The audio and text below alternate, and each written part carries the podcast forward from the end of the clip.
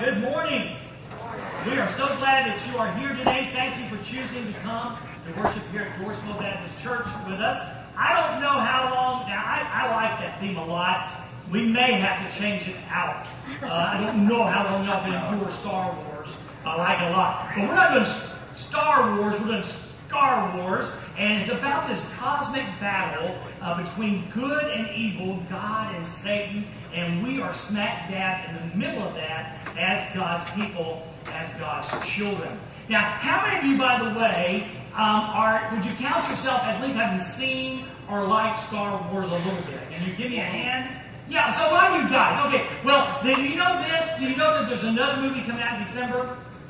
Yeah, it's called Rogue One. Rogue One. And here's what's cool about that is back in the first movie, which was what, number like three, five, six, I don't know. They, they, they numbered them all backwards. And so, but anyway, in that movie, they mentioned that a agent, a, a spy named Rogue One got the plans for the Death Star. And that's really all that really is mentioned about Rogue One. But what they decided to do, in the interest of making lots of money, they decided add now different movies to the Star Wars story. And so when it comes out in December, and again it's called Rogue One, you'll see it says this a Star Wars movie. Not Star Wars the movie, a Star Wars movie. Well, that's kind of what we're doing in the middle of Star Wars. I want to do a series within a series. And here's how it played out. Um, as we talked about, you see, every slide in that video has a purpose for being there. It tells the story, it tells the series what we're going to talk about along. And we talk about the armor of God, put on the armor of God. And I had planned to give that a couple of, of weeks and just kind of go over it kind of lightly. And then I just realized I really need something bigger than that. That we need to really spend some time. So we're in Star Wars, but we're in that mini series that's going to be called just simply Armor. Just simply called Armor. And we're going to take the next seven weeks and look at a piece of armor every day. And of course, that story is found in Ephesians chapter 6. That's where we're going to be at starting today for the next several weeks with other scriptures mixed in. Ephesians chapter 6. Now, Ephesians is divided into two parts. You've got the first three chapters, and that first three chapters, Paul kind of talks about, right to the church of Ephesus, he talks about um, who we are, all the indicatives of who we are as a child of God. And then verses, uh, chapters 4, 5, and 6, he then gives us imperative or how it is we're supposed to live out that. And that's where the armor comes from. Smack dab in chapter 6, he gives us this illustration about Roman armor because you got to understand, Roman soldiers were everywhere. In fact, Paul was very close to them. Sometimes he was chained them. And he's trying to explain what he had taught in chapters 1, 2, and 3 of Ephesus. He said, How can I help this stick in their brains and their hearts? And he came up with the idea of, an inspiration of the Holy Spirit, that of the armor of God. How we put on each piece of the armor. Now, along the path of preparing for this, um, I know a couple of our classes has did a series um, called The Armor of God by Priscilla Shirer and Shirer. So what I did is, I, I'm doing this to stay pure before you, is I have been using her material as study material. Um, I'm not a guy who goes to sermon.com and gets my sermons. I don't have them delivered in the mail. I always try to say, God, what do you want me to do and how you want to deliver it. But in this particular case, if you hear some illustrations or something, if you've had that course and it sounds familiar, yes, that's where the thought of the idea came from, from that series. So I want to give her the credit that's due there for some of the illustrations and some of the teaching that you're going to hear. Uh, I tried to tweak it, make it mine, and I, I told Judy, I said, Judy, this is hard. When I study my material, what God gives me, and I make it up totally, that's, that's, that's decent. I can handle that. Trying to, to make someone else's material, you know, make it personally mine so I can teach it to you is much, much more difficult. It really is. So today we want to start in Ephesians chapter 6 and verse number 10. And we're going to talk about this standing thing, and then we're going to end up with this belt of truth. This belt of truth. And we're going to learn today, hopefully, that truth is very, very important. I'll already tell you this. We've already whacked her in two. Okay? So you come back Wednesday night at 6, and we're going to finish up uh, the sermon here today talking about truth. I found a natural breaking point. Seemed like God said, that's where you need to break it. So that's what we'll do. And we'll finish up on Wednesday night at 6 under the steeple on our Wednesday night worship time. So I hope you can come back for that. So truth is important. And probably that's never so important than it is when we fly today. Gene and I have had the privilege of flying all over the world, and we found out that security for flying has increased greatly. Let me tell you, give you a little illustration. I first flew um, back in 1972. I know that because I've never flown in my life. And in January, I raised my right hand and said that I would join the United States Air Force. So I finished high school. They called it delayed enlistment. I finished high school. I graduated on Friday and reported on Monday and left on Tuesday. And what happened was we went to the airport. Mom and dad wasn't allowed. There was one guy that was there. And if you've ever been in the military, is one of your favorite people, the recruiter. Isn't it amazing how, as I as I remember it, I'm there at the gate, you know, and he's shaking my hand. Me and a bunch of guys, you know, shaking our hands were leaving for Jacksonville, Florida, and he had that smile on his face. And I think the smile said, "Ha ha ha, I lied to you." As we got on the plane, you just you just gotta feel that. But here's the deal: back in those days, back in the '70s, the, the family or whoever was seeing you off could go all the way, all the way to the gate. All you have to do is show up at the gate, show your ticket, no boarding passes, just show your ticket. You got on board and off you went into the wild blue yonder. That's how it happened. When I came back from, from basic training and from tech school, um, mom and dad took me to the airport the second time I flew. Flew to good old Minot, North Dakota, where freezing is the reason. And, um, you know, why not Minot? Freezing is the reason. And uh, so, so got there, and you know, and, and, mom and dad was there and gave me a hug and sent me on my way that way. And it was really cool. And you know, it stayed that way. I mean, the world we lived in at that time there was no need. There was just no need for this tight security. And somewhere along the way, someone decided to hijack airplanes. And so security got a little tougher. What they did was they said, okay, two things. First off, you have to show an ID. And then secondly, if you don't have a ticket, you can't go past a certain point. It still wasn't much at all. So you hugged your mom and dad or whoever it was, and you stayed out there, and you showed the guy your, your driver's license or your passport or your military ID in my case. You showed him that. You got on the plane, and off you went. Yay! And then somewhere in the 90s and the 2000s, it got a lot more serious. And more and more serious, and more and more serious until 9 11. And when 9 11 happened, and those hijackers were able to get on the plane, in spite of showing their ID, in spite of having a passport, all those things that they checked, they were able to do what they did on 9 11. Security ramped up a lot. And that's when, you know, we started checking backpacks and all those different things. You've flown to know how security is. And then a guy named Richard Reid, some years later, decided to put explosive in his shoes. And so now when you go through security, you have to take your shoe off, you have to take your belt off, and I'm just waiting for somebody's pants to drop. It's going to happen. You know, you know, you have to take all this stuff off. And then finally, even now, there's something new and bigger and better and stronger. And that is, you know, when you step up to security, before you go to security, they actually stop you at this little table, this little stand. And you show up and you give them your boarding pass and you give them your form of ID. Um, it could be a passport, it could be, a, most likely, it could be a driver's license. And so the, the person will take the picture, you know, look at you, make sure it's you, you know, you know, gee, you gained weight, you know, some comment like that, or, or you lost your hair or something, some snazzy comment. And, and so they look at that, okay, but then they do something else. Then they take your driver's license or your passport and they put it over underneath a black light. And I don't know if you this or not, but imprinted on your driver's license or in your passport are these codes, and when they put that under black light, an emblem appears of the state of Illinois if you've got an Illinois license, and it seems to ho- hover right above the driver's license. And what that does is, is they realize that it was awful easy to manufacture fake driver's license. So they had to come up with a technology that the enemy did not have, and that technology is that black light with that emblem that comes up. And it proves that that driver's license is authentic. Now, here's what you may not know there's a new federal mandate, and Illinois, of course, has not met that mandate.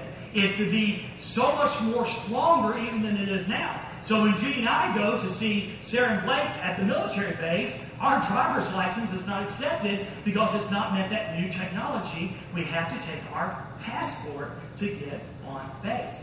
And all of that, from, from you know showing up and waving and saying, hi, see you later, all the way to now where states are being mandated to even transform their license again, are for one reason. Consequences. Consequences. The government realizes that at all costs, it's important that we make sure the right people are getting on the airplanes. Because if the wrong people get on the planes, tragedy happens. Tragedy happens. So they will go at any expense to make sure that the identification that this is you are who you say you are to that identification is valid and real. And they do that by putting under that special light where that emblem that you can't even see appears and validates the license declaring who you are. Well, let me tell you something. That proves that that is truly a valid license. And the same way, we need something that will validate what truth is in our lives. You know, how do we know what to do? How do we know how we live? How do we know be, how do we want to be a parent? How do we want to do our marriage? And those are good things. And let me tell you something. Truth is just like that light. God's truth is like that light. It validates who we are and how we are to live in this world. It's hugely, hugely important. So we want to take a look and some, the place we ought to start, should start, and will start is with truth. I know y'all think I don't know anything else to teach, but I'm telling you guys, in these latter days we're living in, it's so vitally important that we become students of the Word of God. God's Word is truth. And if we're going to survive and live in these worlds, we're going to thrive in this world we live in, this culture, we have got to know what the Word of God says. So let's start looking at Ephesians chapter 6 and verse number 10. Now, again, keep it in mind, okay, that Paul is using this as an analogy, okay, because he's trying to teach truth like I'm trying to teach truth today. So, Ephesians chapter 6 and verse number 10. He says, Finally, my brethren, be strong, how? In the Lord. Be strong in the Lord and in the power of his might. So, as we face this enemy, this adversary we've been talking about now for several weeks, we can't do it in our own strength. We have to do it in the power of His might. And then He says this once, He's going to say it again. Put on the whole armor of God. Now, they knew instantly what this analogy was. Everywhere they looked, they saw a Roman soldier, and he had basically the same armor on. So when Paul said, put on the whole armor of God, in imagery just started popping up the helmet, the breastplate, the, the, the uh, belt of truth, the belt, and the, and the shoes shod, and the sword of the Spirit. Those things instantly popped into their mind. They knew exactly what he was talking about. Put on the whole armor of God that you may be able to stand, and this is where I thought David was going with the scripture today that he read, that you may be able to stand against the wiles or the schemes of the devil. He says, verse 12. You got to understand something, he says. We do not wrestle against flesh and blood. You don't need to get that. If you look to your left or look to your right, that is not the enemy. In fact, the enemy is not outside these four walls. The, the, enemy, the enemy does not have a, a G for Democrat or R for Republican. It does not have that. The, the enemy is much bigger than that. So it's not your brother, it's not your sister, it's not the Methodist, it's not the Presbyterian, it's not the church across town that doesn't believe exactly like, like we believe. No, he says, we do not wrestle against flesh and blood, but against principalities, against powers, against the rulers of the darkness of this age, against spiritual hosts of wickedness in the heavenly places. Now, you may not have signed up for this. On, you know, on that day in January, I, I gladly and willingly signed up to be a part of the United States Air Force. And you may say, I didn't sign up for spiritual warfare. But you've got to understand, when you became a child of God, when you became a Christ follower, then the devil became your enemy. And by default, you became a soldier in this war. You do not have a choice. The choice you have is how committed you are to the battle, but not whether you're in the battle or not. So in verse 13, Paul says this Therefore, take up again, here it is again, notice, the whole armor of God. Not pieces, take on the whole armor of God, that you may be able to withstand in the evil day. Now, if I was if I was a Bible person and I'm one of those guys that write my Bible, I would underline that. Because the purpose of the armor is to allow you to be able to withstand in the evil day. And I wrote down on my note page, this evil day. I understand there has been evil days throughout history. But I'm telling you, I think because Satan knows his time is short, the days are becoming more and more incredibly evil. And I do not think that it's going to get easier or better. I think it's going to get worse and worse and worse. So Paul says, put on the armor of God that you may be able to withstand in this evil day that we're living in. If I was a young parent sitting here today, if I was a young parent, I had young kids, and you knew what kind of world your kids are going to grow up in, I would say, I didn't pay attention right now. If, if I was a medium age, or if I was a grandma or grandpa, I would be saying if I have some kind of influence on, on, my, on my grandkids, I would say this is really important to hear today. If I was a senior adult, and I realized that people looked at me as being a mentor, I would say this is something I need to listen to today. Because we need to be able to stand within and in this evil day. And then he says, having done all to stand, to be stable, to be secure, to be rock solid. Look at verse 14. Stand therefore, and here, here he goes, stand therefore, having girded your waist with truth. Now you're going to see as we look at this armor that's divided into two groups. The first group is the belt of truth, the breastplate, and the shoes, our feet shod in the preparation of the gospel. And, and it's all preceded by standing. Look what she, again, look what he says. Stand therefore, having girded your waist with truth, having put on the breastplate of righteousness, having your feet shod with preparation of the gospel. So these are things, this is how we stand. How we stand in this evil day? We start with this belt of truth. Now, the belt of truth, again, uh, to me, the logical answer would be today, if you've ever been in the military, you know there's a utility belt. And it's usually about three and a half inches wide. It's a web, and it's got many holes in it and you hook different things on that. Might be your canteen, your canteen, your mess kit, could be several things. Probably though, for our illustration here, the best thing we have, now again, I have to go on speculation of this, because believe me, I don't go to the gym. You can probably tell that. Okay? The only gym I want to know is J-I-M, one of my friends. Don't want to know that G-Y-M. Okay? But I understand that if, if these weightlifters who are going to lift these incredible heavy weights, they put on this belt. And normally it has a wide spot in the middle, and even the front is still like, like four, five, six inches. And they strap that on, and the broad part supports the back, okay, and it comes around and strengthens the front. The whole purpose of the belt is to strengthen your core. The whole purpose of the belt is to give you that strength that you need.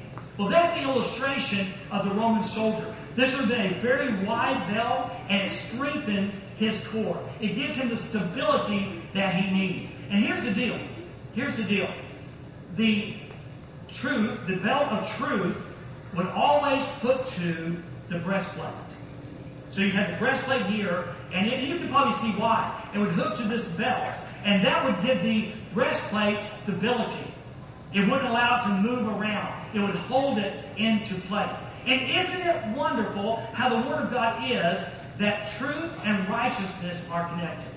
It's very important that we understand the truth about our righteousness. Let me say it again. It's very important we understand the truth about our righteousness. You need to understand something. If you are a child of God today, if you're a child of God today, you are righteous. You are righteous. You're not righteous because you go to church. You're not righteous because you read your Bible. You're not righteous because you've been baptized. You're not righteous because you're a Baptist. You're not righteous because you know you wear certain clothes. God goes, "Yay, you wore certain clothes." You are righteous today because of the completed work of Jesus Christ on the cross. Again, that wonderful verse, uh, 2 Corinthians 5.21, He became sin who knew no sin, that we might become the righteousness of God in Him. So it's wonderful how truth and righteousness, but we'll talk about that next week. That's how wonderful how truth and righteousness are connected together. So, so we have this important, incredibly important thing, this belt that Paul says is the belt of truth. Now, why is that so important? Why is truth so important in spiritual warfare? Let me give you a couple things to remember leading into why that's so important. First thing I want you to remember is this. You are of infinite value to God. Yeah, that's that's good place to say that. You, I don't think we get that. I think we, I still think a chunk of us still believe that God let us in the family because He had to, because He made a promise, and if He could undo the deal, He would undo the deal. You are of infinite value. Remember, for God so loved the world that He gave His only begotten Son, that whosoever believes in Him should not perish, but have everlasting life. So you are of infinite value to God. You need to understand that. That's part of the truth. But here's the big deal. This is what you need to write down today. Is you are of important strategic value to the enemy. You are of strategic value to you're probably going and saying, I don't know if that's true, Dwayne. I mean, I understand why maybe the staff, as public speakers and public figures, maybe you would be of strategic value, that Satan could get you to stumble or fall, that maybe that would be of strategic value to him. I certainly understand why famous evangelists like Billy Graham, I certainly get that, Dwayne. But me, I'm just an everyday believer. I'm certainly of no strategic value to the enemy. And that's exactly what he wants you to believe. Let me tell you this. Let me tell you this truth. The truth is, the truth is that when one believer who publicly claims to know Jesus Christ is tempted and gives in and lives a lifestyle that Satan wants them to live, it hurts the kingdom of God. It hurts the kingdom of God. So you are of strategic value. And I'm going to tell you something right now. I want you to listen real carefully. That's true on Tuesday morning when the neighbor's dog has got into your garbage and tore your trash up. And you get out there and you rant and rave about the neighbor's dog and you are not very godly. It's important then. It's true then. It's true when you are down at the coffee shop and the topic of religion comes up and you say something that probably is not very godly. It's true then that you're of strategic value. But here's what I want you to hear. I'm not so sure our value to the enemy is ever more important than it is right here. Right? What do you mean? I mean this. If Satan can get us to act ungodly while we're trying to worship, while the Word of God is being preached, during the invitation time when soul, listen, the souls of men hang in the balance, if he can somehow use us in his strategy, then he is a very happy enemy. I can't tell you, I don't want you to be ungodly when the neighbor's dog chews up your garbage. I don't want you to be ungodly. I don't think you ought to be ungodly.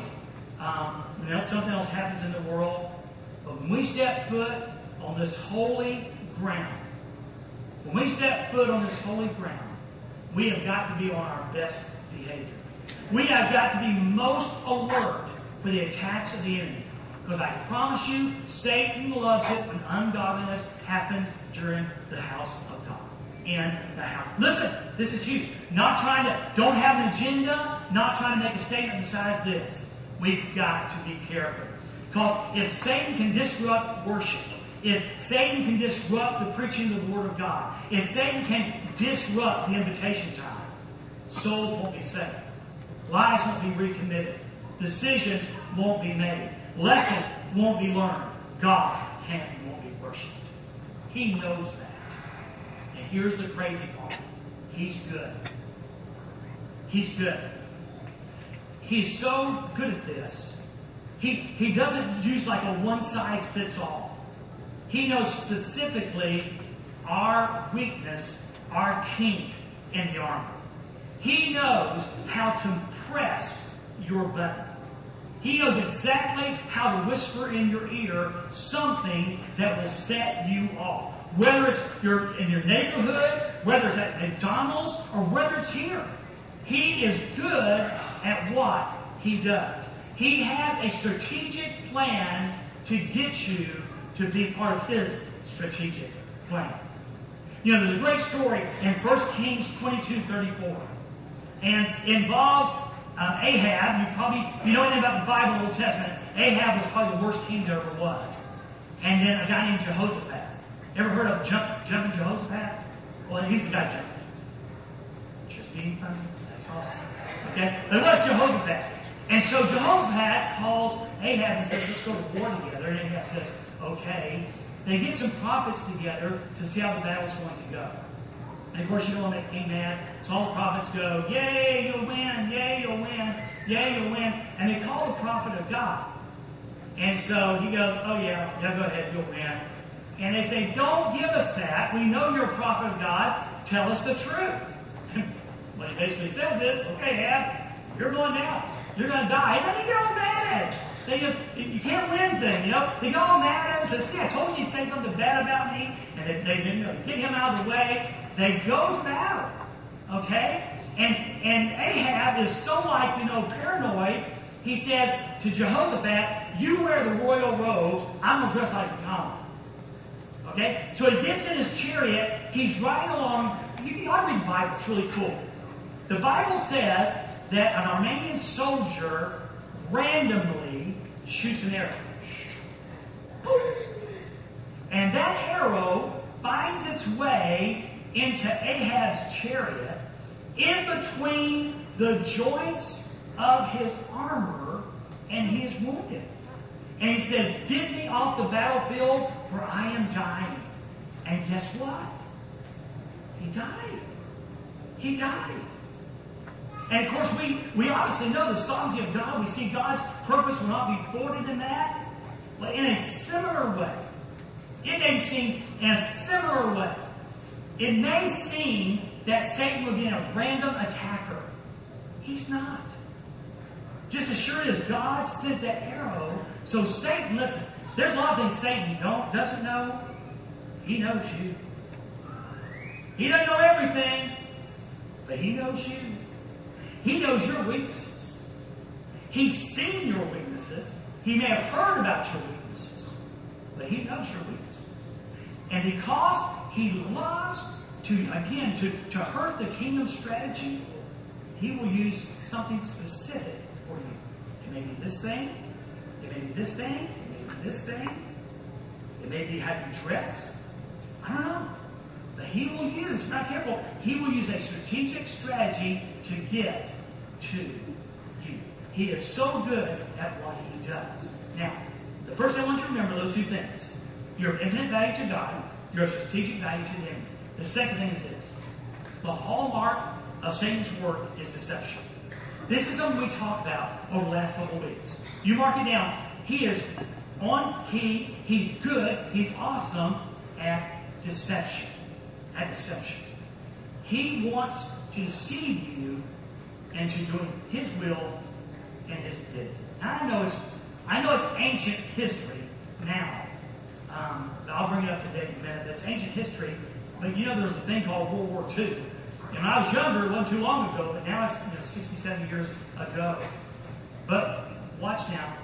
When Hitler knew that he was going to lose the war, he decided one more big offensive. And that was called the Battle of the Bulge. You heard of the movie before? Battle of Bulge. As a precursor to the Battle of Bulge, he did something. He first went to the battlefields and got uniforms. And he took uniforms of American soldiers and made them look new. Specifically, he got the uniforms of military police. He went through his army and found people who could speak English without an accent. Then he had those MPs go through the area of the Battle of the Bulge and change road signs.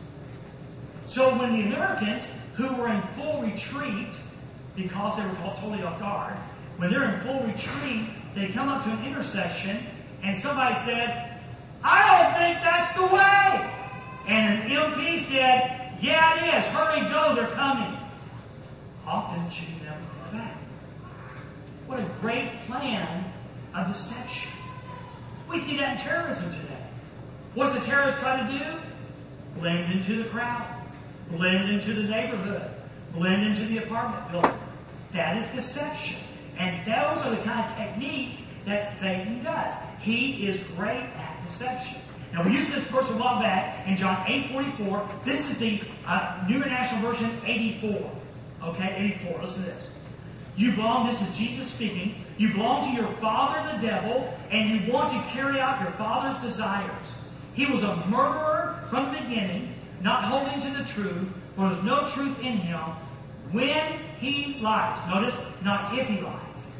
When he lies, he speaks his native language, as for he is a liar and the father's father of lies. So you've got to understand that about the enemy. Satan, because he's a great liar and a great deceiver, can make the truth sound like a lie and a lie sound like the truth. He can make the truth sound like a lie and a lie sound like the truth. He's great at what he does. He's so good at it, we could be deceived and not even know. If we're counting on ourselves, our own energies, our own wisdom, he's so good at it, we could be deceived. Now others can see it, but we can't see it. We can't see it. That's why we need help. That's why we need help. He may take, he'll make you know, something God says and say, oh, God didn't really say that. Does that sound familiar? Genesis chapter 3? Didn't really say. He gets you to doubt God, that's something he will do. He'll get you to believe, you know, God will say one thing about you and he'll say another. You know, I was sitting at the table trying to be funny, and I, actually folks that laugh, so it's good. I always like when you say something funny laugh. But we're sitting there, and the folks I was sitting with, um, you know, somebody eating some more food, and the wife did, and the husband said, "Well, you know, you I just started my diet, you know." And I was, dude, I'm right the middle. I say, "Yo, dude, listen." If you already sinned, you might as well sin again. You know, sin once, might as well sin more. Right? Uh, I was trying to be funny, and they laughed, But here's the deal: it's the truth. That's what Satan tells us. You failed already, you might as well fail some more. You sinned once, why don't you just sin? Does this sound familiar? He does that. He does that. He's such a great deceiver, he tries to convince us to go ahead and sin more since we've already done that. He, will sit there and he'll take the things, you know, that, that God doesn't care about his word. He doesn't care about obedience. He doesn't care how you live. Lie, lie, lie. Why? His native language. It's his native language. So we could be being deceived and not even know we're being deceived. It's, it's, it's smoke and mirrors. You know, have you ever seen these folks like on TV, these great musician folks, and they have somebody levitate? Is that the right word? Is that right when you float? Yeah, and, and they'll take a ring and they'll put it underneath the person, the other person, and you're going, oh my gosh, He's making that person float. And you really believe it. Well, guess what? There ain't nobody can make a person float. It's smoke and mirrors. And how they do it, I don't know how they do it, but how they do it is they'll put your attention on one thing so you're not watching another. They'll have you focus on one thing so you're not seeing what they're doing over here. And that is what Satan does. There's a scripture in 2 Corinthians 4 4 it says this. In their case, Paul speaking, in their case, the God of this age has blinded the minds of the unbelievers, so they cannot see the light of the gospel of the glory of Christ, who is the image of God. Paul says that Satan will blind unbelievers to the glorious truth of the gospel. You ever wonder why, why folks go, well, that doesn't make any sense. Why do you get this weird response? Satan blinds the minds of unbelievers. Now, here, I want to be very careful with this scripture. I don't want to make it say something that's not saying. But I promise you this. If it's true with unbelievers, It's true with believers too. Listen, Satan can't possess you. If you're a child of God, Satan cannot possess you. Satan cannot own you. But he can. He can't possess you. He can't own you. But he can influence you. Now listen carefully. Look at me. Your mind is up for grabs. Your mind, just like he blinds the minds of unbelievers, your mind is up for grabs.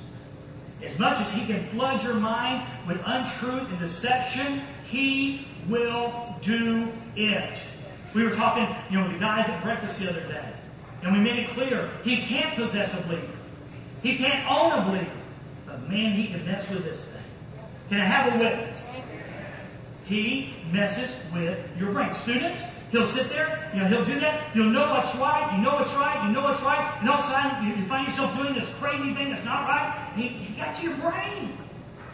He got your brain. You, you know what's right to do, and you're also you're, you're saying, well, maybe, and all of a sudden you find yourself doing it. He got to your brain. Just like he blinds the minds of unbelievers, he does that. And he does it. Listen, here's a verse we've heard recently. 2 Corinthians 11, 14. And no wonder, for Satan disguises himself as what? An angel of light. An angel of light. He wants truth and lie to be so close, by yourself you can't tell the difference. He wants his will and God's will to look so close, you can't tell the difference. I don't quote too many dead people, um, like old preachers. But listen what Charles Spurgeon said. Discernment is not knowing the difference between right and wrong. It's knowing the difference between right and almost right. Let me read that again. Discernment is not knowing the difference between right and wrong, is knowing the difference between right and almost right. Because Satan doesn't play fair, and because he's good at what he does, he will take something right and then almost right and get you to do this. Um, my words would be this truth and near truth. There is no such thing as halfway true. There's not anything halfway right or wrong. There's not half a sin. We've got to be aware of this. Because he disguises himself as an angel of light, the choice he brings to you may appear right. But we need something that will help us to see the difference. Because we're not that good. We're not that good. Listen, you can't trust your emotions. She said on the video, she said, emotions don't have intellect. They're just emotions. How many times have you made a decision in the heat of the moment? It may have been anger, it may have been passion, but at the moment you've done that because you trusted your emotions. Emotions don't have intellect. And guess what? You can't trust your heart. Jeremiah 17 9 says, The heart is desperately wicked, and who can know it? Who can know it? We've got to have some outside help. We've got to have outside help. Just like that TSA agent had to have something to help him see is this a good driver's license? Yes, it's got his picture. Yes, the information matches. But is it really real? And he would pass it under the light, verifying that license. God's truth is that light. God's truth is that light.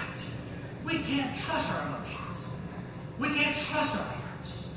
But we can trust the Word of God. Now, in Psalm 119, verse 105, there's a couple key things. And I say, I hope you'll come back Wednesday night to hear the rest of this message. It's worth your time. Not because I'm teaching it, but because the truth is that valuable. Okay? Listen to Psalm 119, 105. Your word, your truth, is a lamp for my feet and a light on my path. Your word is a lamp to my feet and a light to my path. Your word if I, I'm sitting there, I'm, I'm facing decisions. Should I do this? Should I do that? What's right and what's wrong? And God's Word declares this Word, this, this holy book, the truth of it, God's truth, will guide your path. It will tell you how to step and how to walk. I watched, I don't think she'll mind me telling you this, telling this, but um, we were leaving rehearsal for the wedding on Friday night. You know? And it was kind of already kind of dark up the front. We kind of had lights down. And uh, the mom walked, I'll use the name just in case it's not all right. But mom, and actually I walked away, and I heard this boom. And uh, you know the corner where those steps, steps stick out in our sanctuary, where the organ and piano are? Right there. Bam. Down she went. Down she went. She couldn't see the giant. Kind of reminds me of another story about a girl named June who walked out one night in pitch black, I mean pitch black, over a parking lot and shattered her arm. It wasn't that she was feeble. It wasn't that she was old. Truth was she couldn't see. And so often when we stumble and fall spiritually, it's not that we're feeble. We just can't see. And the Word of God says, Your word's a lamp to my feet. It will help me to see. It will, it will light my path. So I'll know it's right. I'll know if it's wrong. And perhaps, surely equally as important, is Psalm 119, 11. I have hidden your word in my heart that I might not sin against you. Now listen. Satan knows. How many of us push back from scripture memorization? I can't memorize scripture. I can't memorize scripture. You know who's told you that? The enemy, Satan. You know why? He knows the value of scripture. And when that stuff gets into our heart, and with the coupling of the Holy Spirit rent, and Satan approaches and says on a Friday night, hey girl, you all do this. Hey guy, student, you all do this. You got that stuff in your heart. You got the Holy Spirit. What a powerful combination. All of a sudden, the Holy Spirit speaks and says, no, this is wrong. And instantly, God puts in your hand a piece of the sword to combat. Gives you a piece of the sword to combat. You know what Jesus did in Luke chapter 4? It is written, thou shalt not. It is written, it is written. The answer is putting that stuff in our hearts. Again, we're going to talk about that Wednesday night. So we need help. But God's the kind of God that does not leave us out on our own.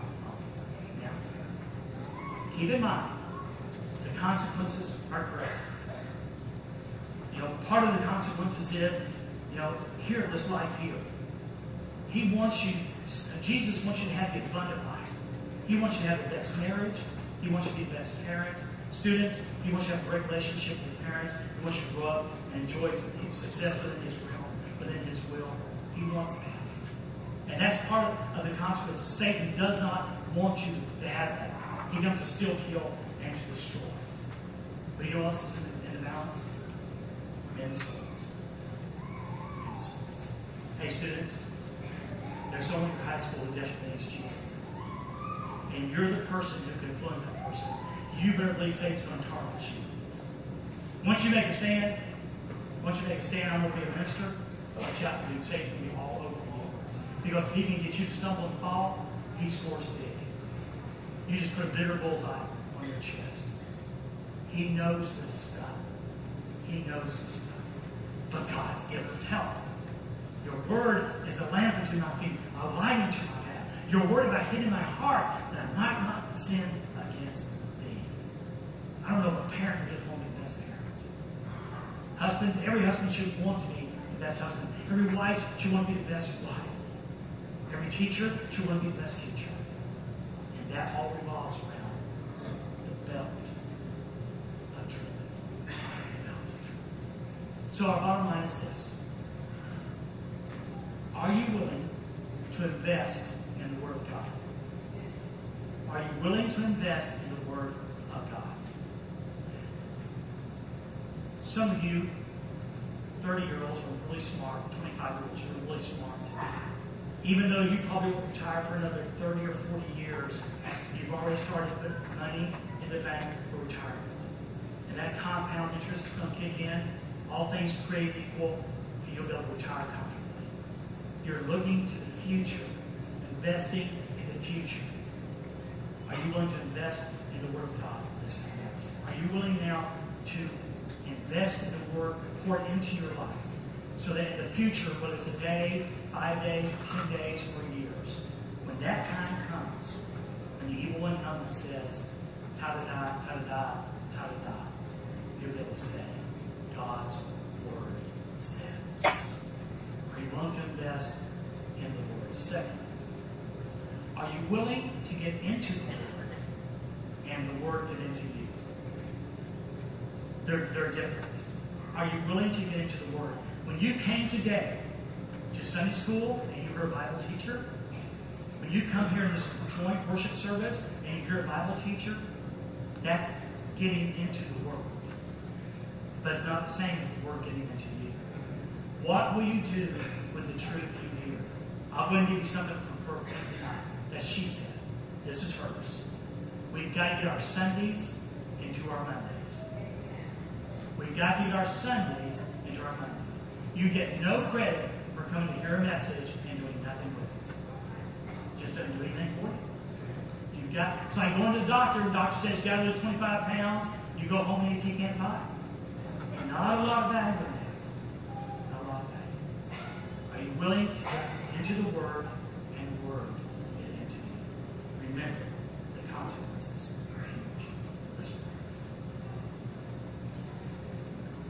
Father, we thank you for this good day. And I really want to thank you for the privilege of teaching your word today. God, it's valuable. It's just so valuable. I want to pray, Father, right now that as you are speaking to hearts, I'm glad you let David share about the gospel because I can get that into the word today here.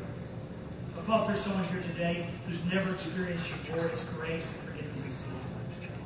I know that it's the Holy Spirit that draws people. So if my brother Brent stands down front, as you're pulling them to Jesus, give them the courage to stand and say, I want this Jesus. I want this grace. I want this forgiveness. I want this peace. Father, for those of us who know Jesus Christ, oh, give us this help. Father, thank you that your word is the. We need something outside of ourselves because it's not us. That something is of world. Maybe we want to invest. Maybe we want to get into the word so the word can get into us. Maybe we bring our Sundays into our Mondays and our Tuesdays and our Wednesdays. Have your way, God. In Jesus, I pray this.